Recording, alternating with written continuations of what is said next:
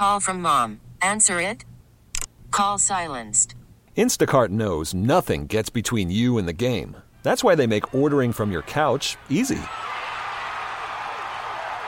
Stock up today and get all your groceries for the week delivered in as fast as 30 minutes without missing a minute of the game. You have 47 new voicemails. Download the app to get free delivery on your first three orders while supplies last. Minimum $10 per order. Additional terms apply.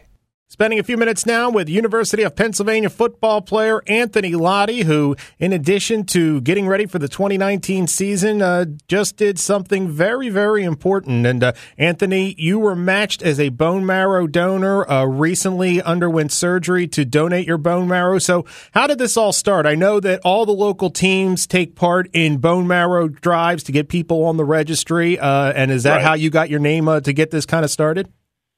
Yeah, so this all started back uh, back when I was a freshman, actually, in January 2018. It's something that Penn football's been very involved in called Be the Match. And it's very simple. All you had to do was swab your mouth with a cotton swab, and then you send it into the registry. And personally, I forgot I was even a part of it because so much time goes by, and they say it's a less than 1% chance you even get a call back. So I was just sitting in the library for finals. My phone went off. I got a call, and they said I matched with a 37-year-old mom with leukemia, and this was back in April. So 18 months went by in between, and you know I got that call, and it was life-changing for me. So, kind of take me back to that moment when you get that call. How long does it kind of take to get your head around what's being told to you? I don't really necessarily think you ever get your head around it because the magnitude of what's happening is just so surreal. Um, you know, immediately when I got the call, the first thing they said to me was, Anthony, this is so and so from Be the Match, and you've just been matched with a 37 year old mother with leukemia. You, would you want to go further testing? And, you know, you don't expect to get a call like that ever. So it hit me like a pile of bricks. But, you know, as the process went on, I started to wrap my head around the magnitude of what was going on, and I was just blessed to be a part of it. So, you went underwent, underwent surgery, and that was earlier this month, last week, right? Yes, a week from today. So, what was from the phone call when you say, Yes, I will do it? What's the Right. timetable from there to surgery? What, uh, what had to happen? Well, initially when I got the call saying I was a match with a 37 year old mom, uh, I had to undergo more testing because obviously, you know, she has leukemia and there's a lot of testing you have to undergo to make sure she has, she's not in worse shape. So I had to undergo some more blood tests just to make sure, you know, that I was in fact a match.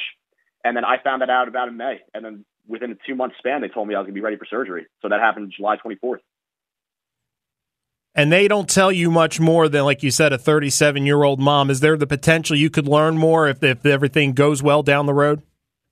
There's a lot of legal ramifications around it. Um, they said that I'm not allowed to have any kind of contact with her personally for a year. We can communicate anonymously, but they said a year to date from the surgery is when I'm able to communicate with her because God forbid um, if she were to not make it, uh, they wouldn't want me to feel personally responsible, which of course I do appreciate. But I mean, God willing, I hope she does make it. And, you know, hopefully July 24th, 2020, we'd be able to meet. So, what goes through your head? I mean, you were given this opportunity, you've taken advantage of it, you've you've helped Right. to try to save someone's life. I mean, what's that feeling like?